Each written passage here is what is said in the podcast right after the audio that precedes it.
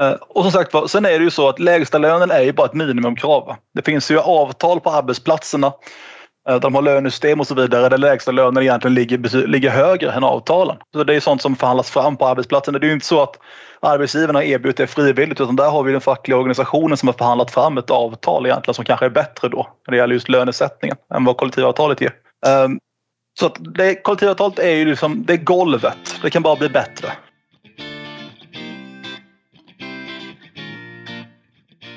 Hej och välkommen till LO-distriktet i Småland-Blekinges nya podcastserie Facket på sommarjobbet. Dagens avsnitt handlar om lön och vi kommer bland annat prata om vad det lägsta är du kan tjäna, varför vi inte vill ha någon lägsta lönlagen och varför det är viktigt att vi är många medlemmar i våra fackförbund. Till min hjälp idag för att bena ut dessa frågor har jag med mig Magnus Fagerholm. Och innan vi börjar så ska han få presentera sig själv. Så välkommen Magnus!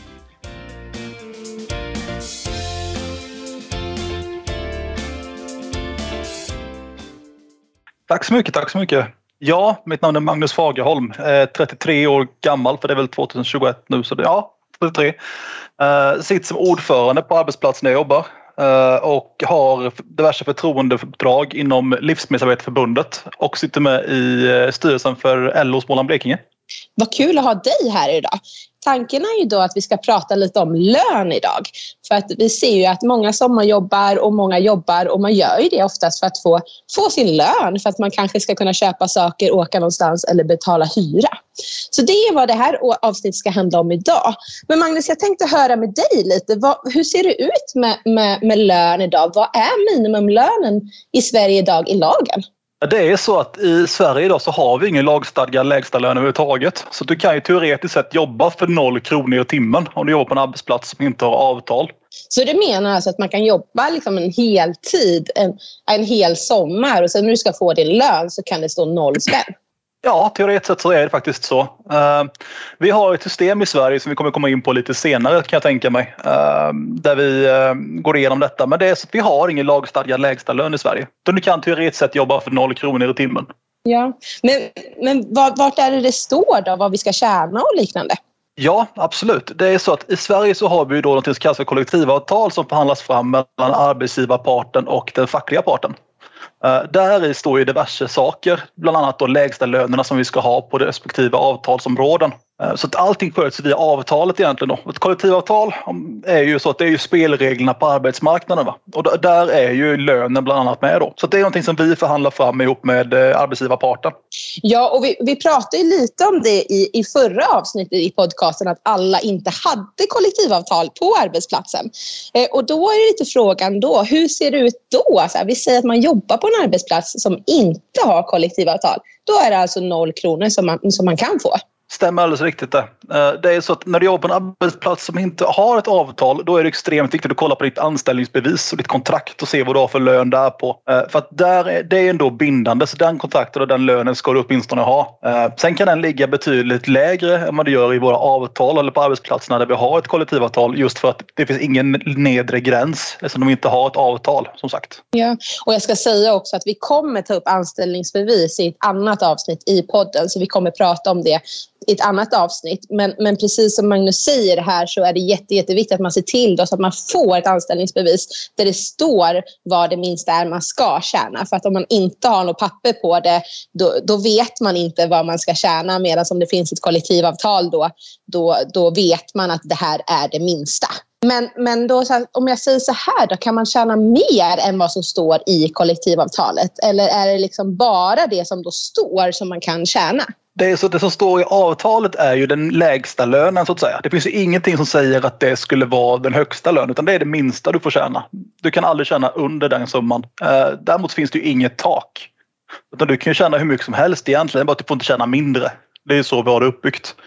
Eh, och det är egentligen för att folk inte ska kunna liksom, eh, komma in och börja jobba för lägre löner än vad står i våra avtal. För det innebär ju då att det skulle bli ojämn konkurrens på arbetsmarknad. Eh, så därför har vi det systemet som vi har eh, med den lönesättningen som vi har egentligen. För vi har ju då makten och kontrollen över det och det är det som är så himla viktigt. Eh, så. Ja, men det, det låter ju jättebra att man inte äter det minsta, alltså det mesta man kan tjäna utan man liksom kan öka sin lön ändå. Men jag tänker så här, alltså om det är så att, inte, att alla har kollektivavtal, för det konstaterade vi igår, att, eller på förra avsnittet, att, att alla inte har kollektivavtal och att det är arbetsgivaren som, som väljer själv om man vill teckna kollektivavtal eller inte. Hade det inte varit bättre då satt minimumlönen i lagen så att det gäller alla. För som det ser ut nu då, då är det ju vissa som kanske tjänar noll kronor. Ja, alltså det där har diskuterats ju om och om igen inom både arbetarrörelsen och inom politiken. Och det är så att det, är ju, det finns ju fördelar med att ha den via lagen, för det gör det ju, för då innefattar det alla. Men vi ska också vara riktigt ärliga och säga det att det finns också betydligt fler nackdelar.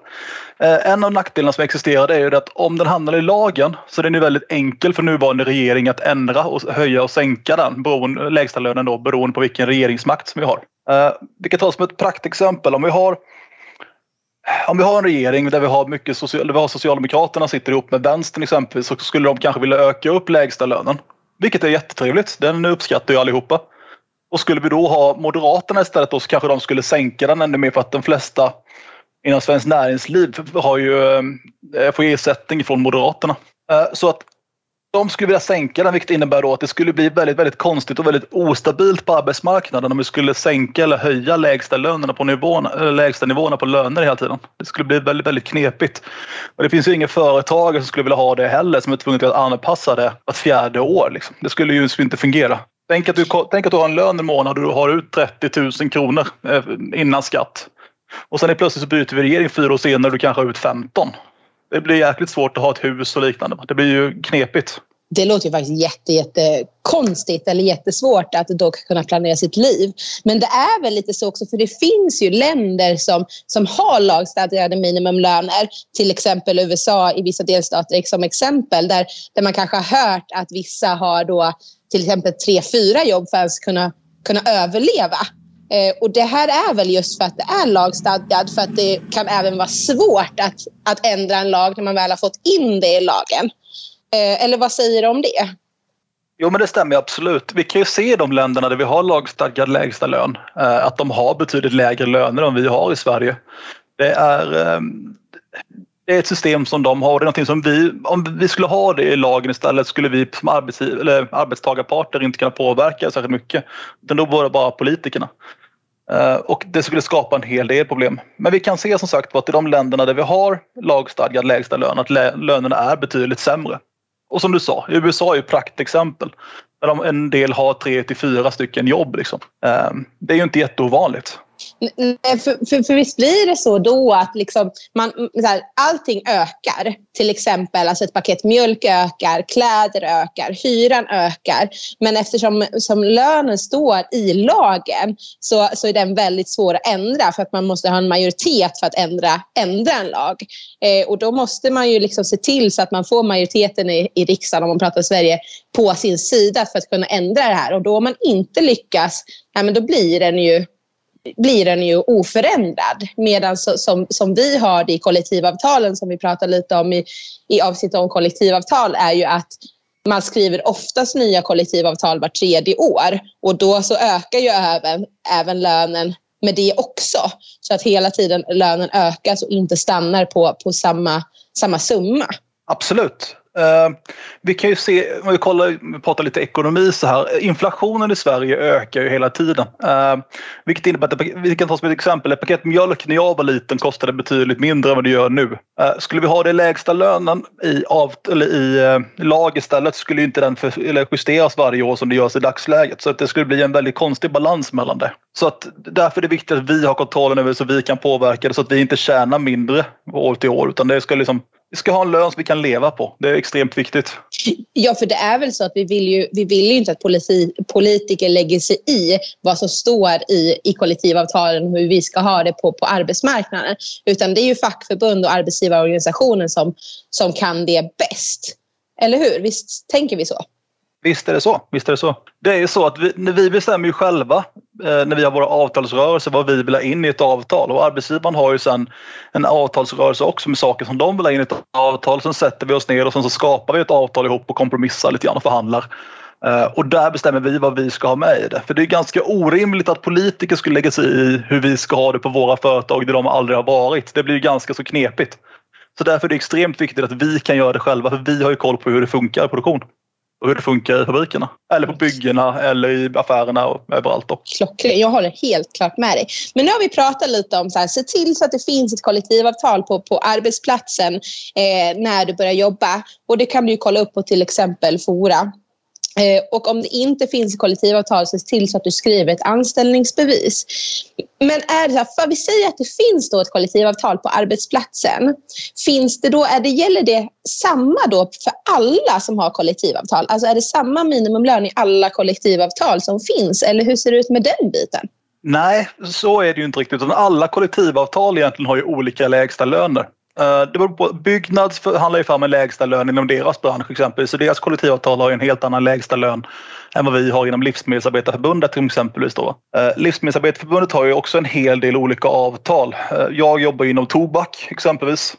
Och den lägsta lönen vi har skiljer sig mot de som jobbar inom konserv och så vidare. Så det, så det skiljer ju lite grann. Ja, och då gäller det också precis som vi pratade om i, i det poddavsnittet att man kollar om man byter jobb vad, vad som gäller för minimumlön just på den arbetsplatsen. För att det är inte säkert att bara för att ha haft en minimumlön då på en arbetsplats så kan det vara en helt annan på en annan arbetsplats. Det kan både gå upp och det kan gå ner. Eller, eller, tänker jag rätt då? Tänker helt rätt. Tänker helt rätt. Eh, och som sagt sen är det ju så att lägsta lönen är ju bara ett minimumkrav. Det finns ju avtal på arbetsplatserna eh, där de har lönesystem och så vidare där lägsta lönen egentligen ligger, ligger högre än avtalen. Så det är sånt som förhandlas fram på arbetsplatsen. Det är ju inte så att arbetsgivarna erbjuder erbjudit det frivilligt utan där har vi den fackliga organisationen som har förhandlat fram ett avtal egentligen som kanske är bättre då när det gäller just lönesättningen än vad kollektivavtalet ger. Eh, så att det, kollektivavtalet är ju liksom, det är golvet. Det kan bara bli bättre. Det, det, det, det, det är en fallskärm ifall någonting händer. Men det kan alltid bli bättre. Så det, det du menar lite är ju att här, om det finns ett kollektivavtal så finns det minst en lägsta lön. Och sen så har vi konstaterat att man kan få, få högre än det, utan, för det är bara lägsta lönen. Men då på, på alla olika arbetsplatser kan man också då förhandla så att man får högre lön till alla arbetare eller bara då alltså en person som kan få högre, att man får gå in och förhandla själv? Eller hur, hur funkar det? Eller hur är det? Ja, det är så att där vi har våra, där vi har våra fackliga klubbar exempel så har vi styrelser som går in och förhandlar fram på arbetsplatserna. De företräder ju alla arbetarna på arbetsplatsen, alla kollektivarbetarna. Eh, de sätter sig ju väldigt ofta och skapar ett lönesystem ihop med eh, företaget och den brukar ju resultera i högre löner egentligen då än vad som existerar i vårt avtal. Eh, så det brukar bli en ganska skaplig löneökning där beroende på hur det utformas. Arbetsplatser däremot som inte har några arbetsplatsklubbar överhuvudtaget, där kan man ju absolut gå in och påverka eh, och försöka få igenom de löneökningarna där om man känner för det. Men det är inte jättevanligt det händer utan där brukar arbetsgivaren trycka på att vi har ett avtal som säger det här och det här är det lägsta och ni får inte mer. Det, det, det är mycket svårare att påverka på så vis på de arbetsplatserna. Därför är det också väldigt viktigt.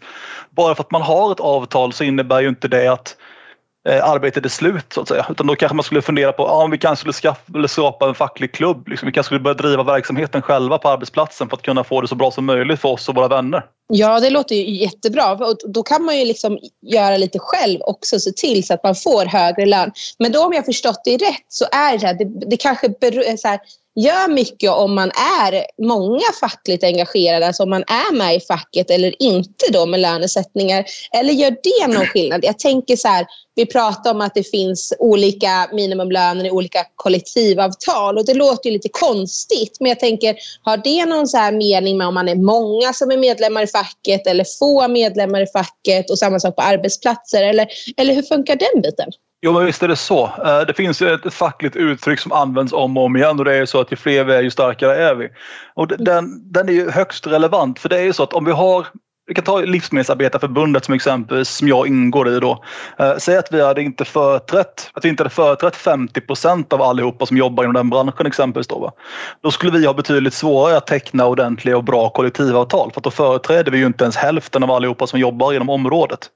Det är ju samma sak egentligen på arbetsplatserna. Säg att du har en arbetsplatsklubb eh, och vi inte ens företräder 50 procent av de som jobbar i fabriken. Då företräder vi inte 50 procent och då har vi inte ens med oss, alltså, då har vi inte ens med oss hälften av de som jobbar i fabriken och då har vi väldigt svårt att påverka och göra saker som gör att det blir bättre än vad avtalen blir. Så därför är det viktigt att vi är många. Det är det som är själva den fackliga kraften så att säga. Utan att vi är väldigt, väldigt många. På så vis kan vi påverka. Går du upp till din chef och klagar och säger att det här fungerar inte och du vill ha det här istället. Då lyssnar de kanske inte. Men går ni upp och ni är hundra personer istället. Ja, men då kanske det är en annan diskussion. Det, det, är liksom, det är så det fungerar. Så tillsammans är vi starka helt enkelt. Det kanske man kan sammanfatta det. Men vi säger så här, då, vi har pratat mycket nu om, om kollektivavtal och vad som gäller om man inte finns kollektivavtal med löner och så. Men finns det någonting man kan göra? Vi säger så här, jag, jag är medlem i facket eh, men det finns inget kollektivavtal där jag ska börja jobba. Finns det någonting man kan göra då för att få till att det ska finnas ett avtal och finnas att man ska, man ska ha en lön liksom, som är efter kollektivavtal? Ja, alltså det man kan göra är att man kan börja med att kolla vilken bransch det är man ska jobba inom. Är det exempelvis byggnadsbranschen, ja, men då kanske man ska ringa upp de som jobbar för Byggnads och prata lite grann med dem och se hur lägsta lönerna ser ut. Eh, för det kan ju vara så att du kan få ut eller ha samma lön som lägsta nivån ändå fast de inte har avtal. Fast det är inte så jäkla vanligt men det händer ju. Eh, och sen så kan man ju kontakta Byggnads och förklara också då om man nu är medlem i Byggnads att hejsan jag är medlem, jag ska ut på en arbetsplats här som inte har ett avtal. Eh, kan ni jobba för att teckna ett exempelvis då?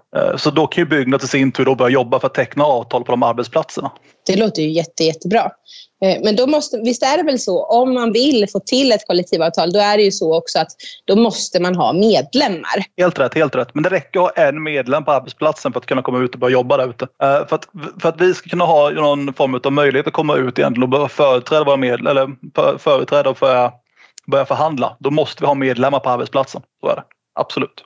Det låter ju jätte, jättebra. Då får, då får vi ta med, ta med oss det eller, och säga det utåt också. Tänk på när ni, när ni ska börja jobba. Kolla upp så att det finns ett kollektivavtal på, på din arbetsplats.